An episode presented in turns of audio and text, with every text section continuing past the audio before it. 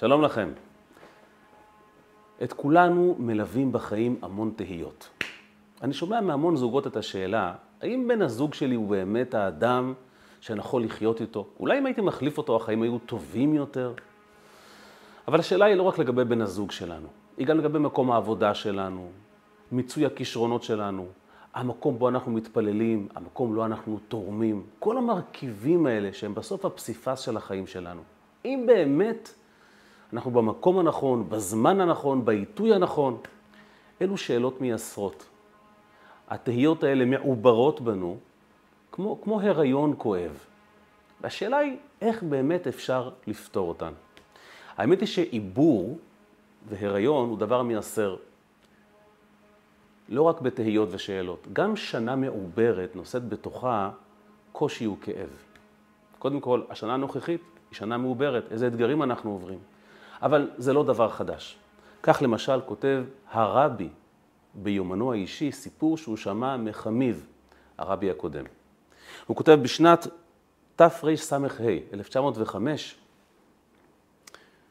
פגש חמיב הרבי הקודם את אבא שלו, הרבי הרש"ב, כשהוא ממרר בבכי, בכי חצר, חסר מעצורים. חפצתי לבדחו, אומר הרבי הרייץ. הבן רוצה לשמח את האבא. איזה בן יכול לשאת את, את המראה של אבא שלו כואב ובוכה? ולא יכולתי. הרבי הרש"ב, רבי שלום בר, בוכה בכי מר. מה קרה? אמר לי הרבי הרש"ב, בשנה זו יש קץ, ומלבד זה היא גם שנת העיבור. זאת אומרת, השנה שתגיע עכשיו, שנת תרס"ו, 1906, היא שנה מעוברת, ועיבור הוא דבר קשה, הריון הוא דבר כואב. בכלל, מסכם הרבי הקודם, הרבי הרייץ, היה שנת העיבור ניכרת בהנהגת אדמו"ר נשמתו עדן. הוא אומר, אני ראיתי שאצל אבא שלי, רבי שלום בר, שנה מעוברת הייתה, הייתה שנה אחרת. שנה של דינים. מסתבר שגדולי ישראל חששו ופחדו משנה מעוברת. בחוכמה שבדיעבד היום אנחנו יכולים להבין למה. ושוב פעם, השנה הנוכחית שלנו, האתגרים שאנחנו חווים. אבל העיבור הזה מלווה אותנו כל החיים. והשאלה היא, מאיפה הוא מגיע? איפה הוא מתחיל? וחשוב יותר, איך אנחנו פותרים אותו. אז כדי להבין ולפתור, בואו נבין קודם כל מהי שנה מעוברת, וזה יהיה המפתח לכל השאלות שלנו ולפתרונות שלנו. שנה מעוברת הוא מצב שבו בני ישראל מוסיפים חודש אחד ללוח השנה. ומה הסיבה? הסיבה היא ניסיון לחבר בין השמש לבין הירח. מדוע צריך לחבר ביניהם? השמש שלנו מקיפה את כדור הארץ במשך 365 ימים בשנה. אבל שנת ירח זה 354 ימים בשנה. יש פער של 11 יום. עם ישראל מתעקשים שלוח השנה שלהם יכיל גם את השמש וגם את הירח. זה בניגוד למשל לאסלאם, שאצלם רק הירח קובע. לכן החגים שלהם זזים על לוח השנה, פעם הם בחורף, פעם הם בקיץ. או הלוח העולמי הכללי שעוקב בעיקר אחרי השמש. עם ישראל מתעקשים שגם השמש וגם הירח יהיו בלוח השנה שלנו. כדי לעשות את זה, אנחנו צריכים לוודא כל הזמן שהפער הזה בין השמש לירח ייסגר. הפער כאמור הוא 11 יום. זאת אומרת, אם אנחנו לא נקפיד לאזן את הלוח, בכל שנה חג הפסח למשל יזוז 11 יום אחורה. ואז נגלה יום אחד שפסח חל בחנוכה. זה לא מצב טוב. לכן הפתרון הוא שמדי כמעט שלוש שנים אנחנו מוסיפים 30 יום. ובכך אנחנו מאזנים את המצב, דוחפים את פסח קדימה, והכל נותר על מקומו בשלום. למה זה חשוב כל כך? זה חשוב משום שהחגים שלנו נקבעים על פי הירח, על פי החודשים, אבל עונות השנה על פי השמש, על פי הקרבה של השמש לכדור הארץ. אנחנו רוצים שפסח תמיד ייפול באביב, מהמון סיבות. למשל, משום שקורבן העומר שמוקרב בפסח הוא שעורים, והשעורים בשלים באביב. אם אנחנו לא נגרום ונדאג שפסח יהיה באביב, לא יהיה קורבן העומר. ואם אין קורבן עומר, אין גם חג שבועות, שהוא 50 יום אחרי הקרבת העומר. יותר מזה, חג שבועות עצמו הוא חג ביקורים שחוגגים אותו עם הפירות החדשים שצמחו. אבל אם שבועות לא נשאר קבוע בזמנו בסיוון, הפירות לא יבשילו, לא יבקירו, אין חג שבועות. בקיצור, מוכרחים כל הזמן לאזן בין השמש לירח, וזה מה שבני ישראל עושים. ולכן מוסיפים חודש שלם, וזו נקראת שנה מעוברת, כאילו נושאת בתוכה עוד חודש שלם, כדי לאזן את המערכת, וכך החגים נשארים במקום שבו הם צריכים להיות. האמת היא שפה אפשר לשאול שאלה פשוטה, למה לא מוסיפים ימים? פשוט נוסיף 11 יום לכל שנה, ואז הכל יהיה בסדר. התורה לא מעוניינת. התורה קובעת שהשנה צריכה להיות שלמה, מלאה בחודשים, ביחס לשנה. תשובה שרירותית משהו. אבל האמת היא שהשאלה הגדולה היא באמת, איך הקדוש ברוך הוא אפשר לטעות כזו, לפשלה כזו לקרות? איך במנגנון כל כך מדויק, כמו שמש וירח, בכלל בבריאה שלנו, שהיא בריאה מדויקת להפליא, כל פרט בה הרי מרשים בדיוק שלו, איך קרה שהשמש והירח, שהם כל כך חיוניים לנו, נוצר כזה פער ביניהם? והתשובה היא, באמת, לא הקדוש ברוך הוא יצר את הפער, אלוקים ברא עולם מושלם.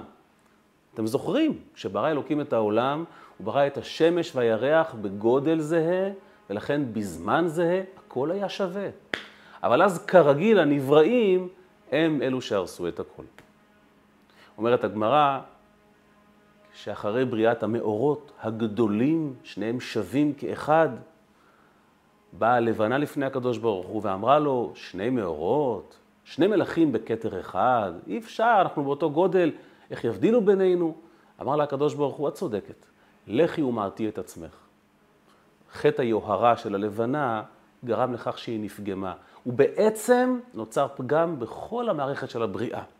כי אנחנו יודעים שפגם במערכת יוצר פגם בכל התהליך. כי עד עכשיו הכל היה מושלם, וכשהכל מושלם אין מקום לחטא, אין מקום לחיסרון. אבל כאשר נפתח הפתח, נוצר פגם, כבר הכל יכול להיפגם.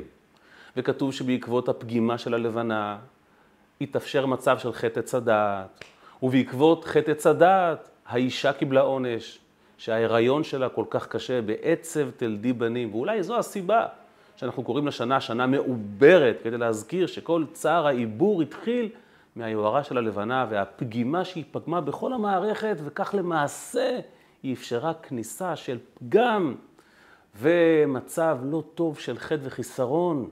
ואולי זאת הסיבה, וכנראה זאת הסיבה, שחכמי ישראל תמיד חששו משנה מעוברת. כי היא שנה שמזכירה לנו את הפגם המהותי שנוצר בעולם, שנוצרה בבריאה, בעקבות חוסר ההבנה של הנבראים את המקום שלהם. קצת ענווה, קצת ביטול. ולכן שנה מעוברת לא הייתה שנה סימפטית. תמיד חששו משנה מעוברת, כך קובע הרבי בעצמו. זה העניין של שנה מעוברת. אז עכשיו הכל מובן. אולי לא סימפטי, אבל מובן. וזו גם הסיבה לתהיות שיש בנו כל הזמן. האם אנחנו עושים נכון? האם זה בסדר? האם האדם, האם האדם שאיתו אנחנו חיים הוא באמת האחד, הוא, הוא האדם? האם הרב שאצלו אני לומד הוא באמת הרב הנכון? האם ההנהגה שאני נוהג היא ההנהגה הנכונה? התהיות, כל העיבור הזה, כל, ה, כל ההיריון הזה, כל הלידה הזו, כל הקושי הזה, כל הגלות נקראת הריון אחד גדול. כי זה זמן שכולו בתהייה. שכולו בשאלה. אז כאמור, הבנו את המקור, הבנו את הבעיה. זה לא כל כך נעים, אבל זה המצב. למזלנו, בנקודה הזו מגיע הרבי מלובביץ' והופך את הקערה על פיה. הוא מגלה לנו על שנה מעוברת סודות שלא ידענו, ובעצם הוא מספר לנו תשובות לכל השאלות, לכל התהיות. פותר את כל העיבורים הללו ומלמד אותנו כיצד אפשר ללדת בשעה טובה בלי איסורים של לידה, בלי חבלי העיבור. שלוש נקודות מיוחדות הרבי מציין בהקשר לשנה מעוברת, אחת נפלאה מהשנייה. הפרט הראשון, הרבי שם לב שהתורה, תורתנו, תורת אמת, מכנה את השנה המעוברת בשם שנה תמימה. זה קשור לדינים של קניית בית בארץ ישראל. והתורה אומרת שם פסוק כזה, ואיש כי ימכור בית מושב, עיר חומה, הייתה גאולתו עד תום שנת ממכרו, ואם לא יגאל עד מלות לא שנה תמימה, וקם הבית אשר בעיר. לא נוגע כרגע הדין עצמו, אבל דין בנדל"ן, האם הבית נגאל אחרי שנה או אחרי שנה תמימה? מה ההבדל בין שנה לבין שנה תמימה? אומרת המשנה, כשהוא אומר תמימה, מה זה תמימה? להביא את חודש העיבור. מעניין. אז מסתבר שיש עוד שם לשנה הזו, לא רק שנה מעוברת, שזה שם קצת מצמרר, היא גם שנה תמימה. מה זה אומר שנה תמימה? מה פשר המילה תמימה? המילה תמים בדרך כלל הוא שלם, כמו כבש תמים, כמו אדם תמים. אבל הרבי אומר, רגע, שנה, שנה סתם, לא מעוברת, היא לא תמימה. 12 חודשים זה לא שלמות, הרי מחזור של שנה מציין מחזור שלם. אז כל שנה היא בעצם שנה תמימה. למה התורה אומרת שיש שנה ויש שנה תמימה? אומר הרבי חידוש נפלא. ישנה שנה. ושנה רגילה היא באמת שנה שלמה. 12 חודש זה בסדר גמור, זה שלם לחלוטין. אבל 13 חודשים, שנה מעוברת, שנה תמימה, היא לא רק שנה שלמה, היא שנה מושלמת. זה משהו אחר לחלוטין. אני מצטט מתוך ספר תורת מנחם, משיחה של הרבי. עניין השלמות שבשנת העיבור, שהיא שנה תמימה, אינו רק השלמת חיסרון. טוב, הלבנה עשתה איזה פגם, הלבנה עשתה חטא, נו, עכשיו צריכים לתקן אותה. אז מה נעשה? נעבוד קשה, נתייסר, נבכה, נפחד, אבל בסוף נצליח. לא, זו שנה תמימה, זו שלמות. הרי גם שנה של י"ב חודשים אין בה חיסרון. אלא י"ב חודשים זה שלם אבל לא מושלם. שנה תמימה, שנה מעוברת, היא שנה מושלמת. מה זה אומר?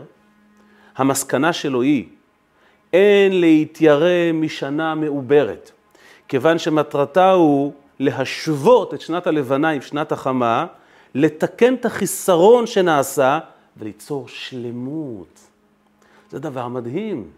נכון, באמת פעם פחדו מהשנה הזו, אבל אם אתה, אם אתה מסתכל לעומק, פתאום ככה נגלה לך השם המיוחד הזה, שנה תמימה, שנה מושלמת. מסתבר שאין מה לפחד, משום שהאתגר הזה בסופו של דבר לא נועד רק כדי לתקן את הבעיה וחזרנו לאותו מצב. לא.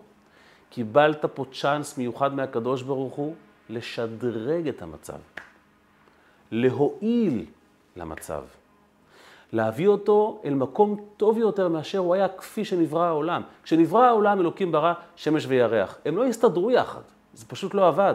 ואז באים אנחנו היהודים אל תוך העיבור הזה, מחברים בלוח השנה שלנו שמש וירח, וגורמים לכך שהם יכולים להסתדר יחד. הנה השנה שלנו. השמש והירח מסתדרים יחד כי הוספנו עוד חודש.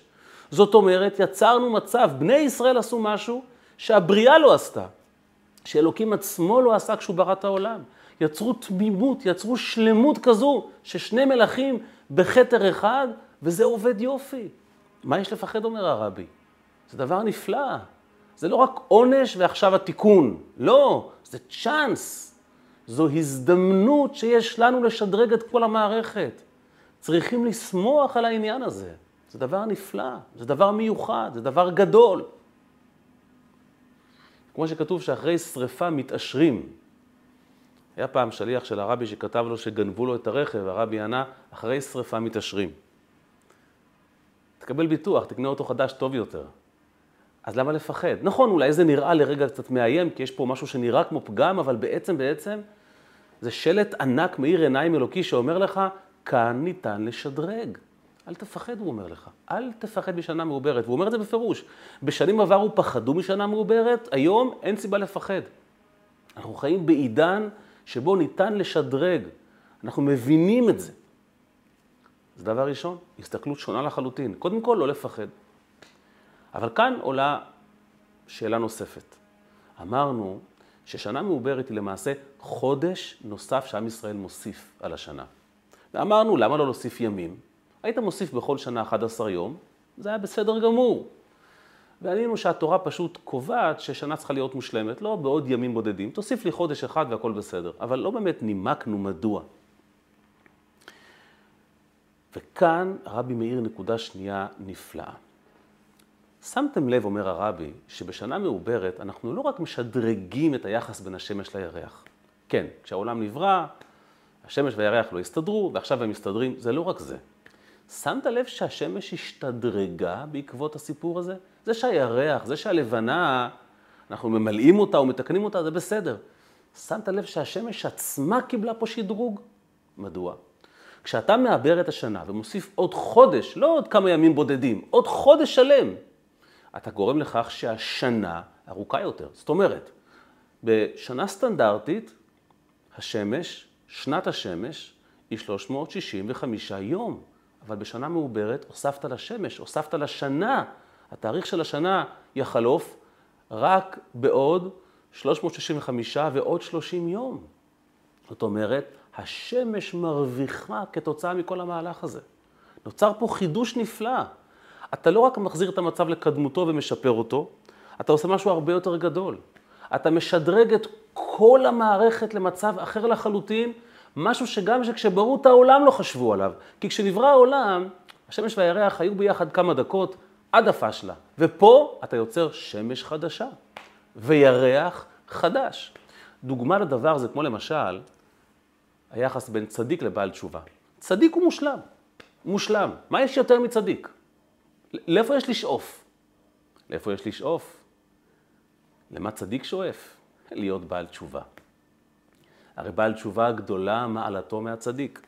זו הסיבה שצדיקים ביקשו והתחננו לעבור ניסיון ולעמוד בו כדי להרוויח את התשובה מהנפילה. זאת אומרת, ואני מצטט שוב מאותה שיחה, והיינו, שעניינה של שנת העיבור הוא בדוגמת התשובה, שמדרגת בעלי התשובה היא גם למעלה ממעלת הצדיקים. זה לא רק תיקון, זה לא רק שדרוג, יש פה החלפה של המערכת לרמה אחרת לחלוטין. כל העסק משתנה, אנחנו משבחים אותו לרמה שונה לחלוטין. וזו הסיבה שאנחנו מוסיפים עוד חודש, לא כמה ימים, עוד חודש, חודש מלשון חידוש. אנחנו רוצים לוודא בזה את החידוש המיוחד, שמאיפה הוא הגיע? מהחיסרון, מתוך הנפילה, מתוך האתגר, מתוך הבעיה. אנחנו פתאום מגלים שכשישנה בעיה בחיים שלנו, תהייה בחיים שלנו, בעצם בעצם יש פה רמז מהקדוש ברוך הוא. פה אתה יכול לשפר את חייך בצורה כזו שאפילו מתחילת הבריאה, כשהכל היה אידיאלי, דבר כזה טוב, הצלחה כזו לא הייתה מעולם. דבר כזה לא קרה אף פעם. זה דבר מדהים. זו הסתכלות שונה לחלוטין. זה לא רק תיקון המצב, זאת עלייה שלא בערך בכלל. זה העלייה שבנפילה. זו הזריחה שבשקיעה. גם השמש מרוויחה. אז כבר הרווחנו עכשיו שתי נקודות חדשות על שנת העיבור. א', לא לפחד מהעיבור, ודבר שני, איזה מזל, זה בכלל לא תקלה. מה שעשתה הלבנה כשנברא העולם זו לא הייתה תקלה, היא בעצם החלה תהליך של שדרוג העולם. מדרגה של צדיקים לדרגה של בעלי תשובה. זאת אומרת, תחשבו על אותו בן זוג שאומר, האם אני באמת נשוי לבן הזוג הנכון? זה קצת קשה לי, זה לא מסתדר לי, זה לא כך עובד לי. אתה יודע למה? בלעדיו היית צדיק אולי, אולי היית מושלם. איתו אתה נהיה בעל תשובה. אתה לומד להכיר את החסרונות שלך, אתה לומד לתקן אותם ולשדרג את עצמך. אתה נהיה טוב יותר, ואתה צריך להודות לו על כך. זה משהו שבלעדיו לעולם לא היית מצליח להגיע אליו כי אתה בתפיסה שלך מוגבל והוא מוציא אותך מאזור הנוחות שלך. ואתה נהיה שמש אחרת לגמרי. שמש חדשה, לבנה חדשה. אז אין מה לפחד וצריכים לשמוח, אין כאן פגם, יש פה רק צ'אנס, יש פה רק עלייה. אבל זה לא הסוף. יכולנו לעצור פה, זה נפלא, זה מקסים, החיים אופטימיים. מסתבר שזה הרבה יותר מזה. עדיין יכול האדם לומר, בסדר, אז באמת תקלה היא מבוא להצלחה. יותר מזה, אין בכלל תקלה. בעצם מדובר על שדרוג סמוי.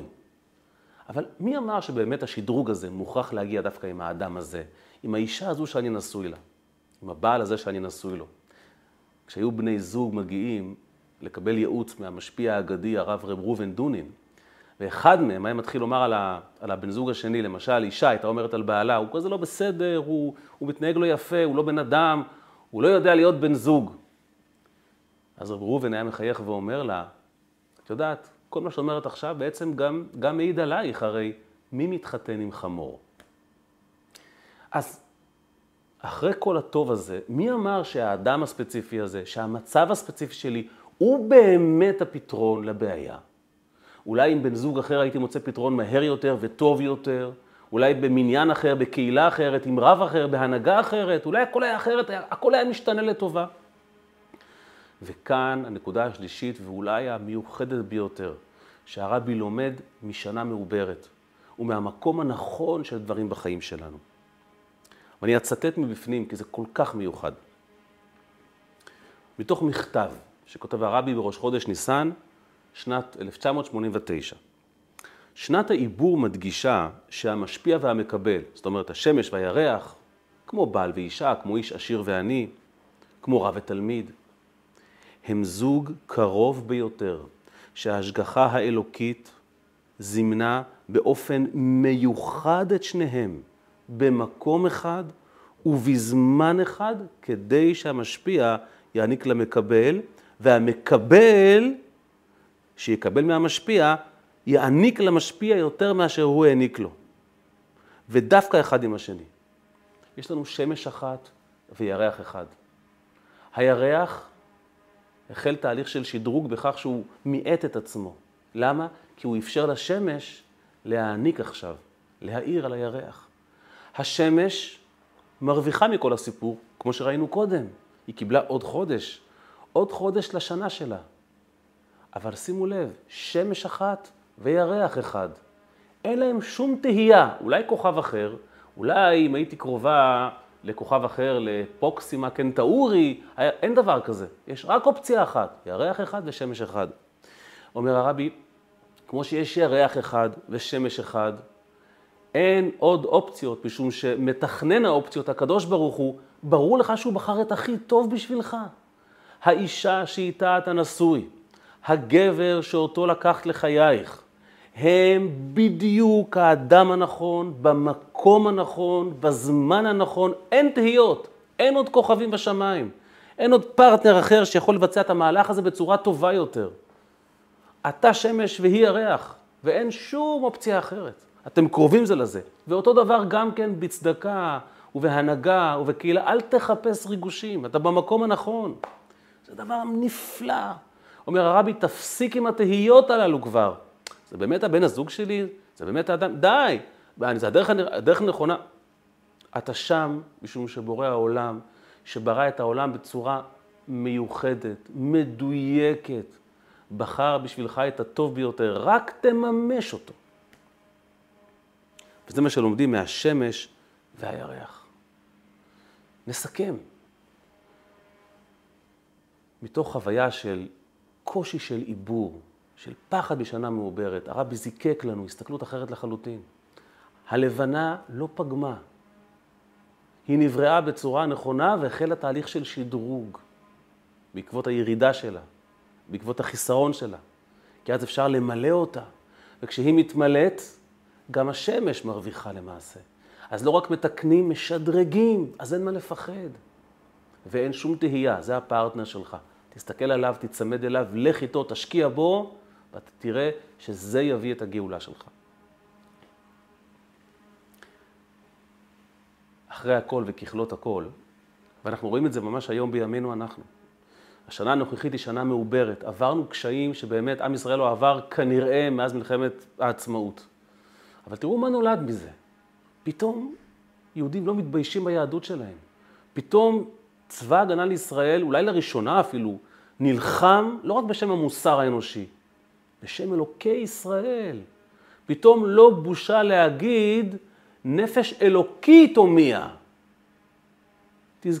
רק, רק כדאי להיזכר, לפני תשעה חודשים, לפני, לפני שהחלה המלחמה, מי דיבר כך? בטח לא בפומבי, אסור, הדתה, והיום זה הכוח שמניע אותנו, מה נולד מהמשבר הזה? אבל השאלה היא באמת, האם אפשר לדלג מעל הקושי? האם חייבים לעבור, לעבור דרך הקושי הנורא הזה? דרך האתגר הקשה כל כך, כי חווינו פה כזאת נפילה איומה ונוראה. אז איך אפשר מלכתחילה להימנע מהנפילה ולהגיע מיד לפתרון, מיד לנפש אלוקית הומיה, בלי לחטוף טבח בשמחת תורה. כאן מגיע, כאן מגיע המשפט המכונן, המכונן של כל האירוע. ואני שוב מצטט. מאותה שיחה, מספר תורת מנחם, באותו הקשר, הרבי מסכם את כל המהלך ואומר, אכן אין מה להתיירא משנה מעוברת, וכידוע הפתגם, טראכט גוט וזיין גוט. זה ביידיש ובעברית, חשוב טוב ויהיה טוב. הכל תלוי בגישה שלנו, אומר הרבי. אם מלכתחילה אתה מביע פקפוק ופחד ותהייה ואיסורים, אתה בעצם הופך אותם למשהו קיים. האם אתה הולך עם תחושה, האם בן הזוג שלי הוא באמת שלי, אז הוא באמת יעשה לך את המוות. האם באמת מקום העבודה שלי הוא המקום הנכון, אז באמת יהיה לך שם קשה. שמעתי פעם מהרב מניס פרידמן, הוא סיפר שכשהוא עבר לשליחות במיניסוטה, המקום היה מאוד לא נעים, מאוד קר שם, כי הוא מקום צפוני. אז הוא כותב לרבי, שהמקום קר ולא נעים, ויש רוחות איומות ונוראות. והוא כותב שהוא ראה שהרבי לא התייחס לשאלה הזו. הרבי השיב לו על עוד תשובות, אבל לזה הרבי לא התייחס. ואז הוא אומר, הבנתי שבעצם הרבי אומר לי, אם אתה הלכת לשליחות שם בשליחותי, המקום הזה לא יכול להיות נורא. הרבה דברים הוא יכול להיות נורא, לא- ואם אתה תחשוב שהוא נורא, הוא יהיה נורא. מאותו רגע הוא אומר, החלטתי שמיניסוטה היא המקום הנפלא ביותר שקיים עלי אדמות. וככה חייתי. אם אתה מתחיל בתהיות ובקושיות, אתה תקבל תשובה הולמת. בבעיות ואתגרים שיכריחו אותך לגלות את הטוב. אבל אם מלכתחילה אתה רואה את הדברים נכון, בן הזוג שלי אין כמוהו, הוא הכי מיוחד שיש. מקום העבודה שלי, ברוך השם, נפלא. האדם שעכשיו הבאתי לו כסף, שתרמתי לו, בית חב"ד שאיתו אני בקשר, זה המקום הכי טוב שיש. זה נהיה טוב. המצב הופך להיות טוב, אתה קובע את המציאות. היה פעם יהודי שכתב לרבי שהוא בדיכאון, הוא בעצב נורא, כי הוא עשה המון דברים חמורים, ולכן אין לו חשק להתקדם ברוחניות, ואין לו חשק להשתפר ברוחניות. לכן הוא לא, לא מתקדם בתורה, במצוות. הרבי עונה לו בתשובה, שהמצב הזה עצמו שהוא חי בו זה שקר ולא נכון, עובדתית זה פשוט בלוף של היצר הרע, ועובדה היא, כותב לו הרבי, האם התיאבון שלך נפגע? אתה סתם מתבוסס בתהייה שקרית שאין לה ממש. כי זה נוח, כי זה פותר אותך מעבודה קשה. וזה המפתח. זה לא רק מיסטיקה. איך אתה מסתכל על פגימת הלבנה? כפגם או כשדרוג? איך אתה מסתכל על העיבור של השנה? כבעיה או כדבר פתאום ששודרג לרמות אחרות. והכי חשוב, אם אתה זוכר שישנה רק שמש אחת וירח אחד. בהסתכלות הזו שלנו, אנחנו נשנה את החיים שלנו ואת המציאות. לא צריכים להגיע לעוד חס ושלום שמחת תורה כזה איום ונורא. מראש ללכת בגאווה יהודית. מראש בשמחה, אני חי בארץ, בארץ של עם ישראל, פלטרין של מלך, איזו זכות, ואני יהודי, אני חייל בצבא הגנה לישראל ובצבא השם. והבית שלי מדהים, והעבודה שלי היא בהשגחה פרטית, ובכל מקום שאני מגיע אליו, אני עושה את רצון השם, החיים יחזירו לך בדיוק, בדיוק, באותה מטבע. בעזרת השם שנראה את זה ונחוש את זה כולנו בעיני בשר. אני מודה לכם שוב שהייתם איתי בשיעור הזה. אני רוצה להודות לכל מי שכותב תגובה, לכל מי שמאיר, גם מאיר בעין, גם מאיר באלף, זה מאיר לי את השיעורים, לכל מי שעושה לייק, ולכל מי שהצטרף לקבוצת הוואטסאפ שלנו. ברוך השם, הרבה מאוד הצטרפו לקבוצה הזו, כבר כמעט מלאה עד אפס מקום, כנראה נפתח קבוצה שנייה. שם, דרך אגב, השיעור עולה גם בקובץ וידאו, גם בקובץ טקסט. בקיצור, כל מקום שאתם נמצאים יחד איתי בשיעור הזה, אנחנו הופכים את העיבור ללידה, לגאולה, שנזכה לכל זה באושר ובשמחה, במהרה בימינו, אמן.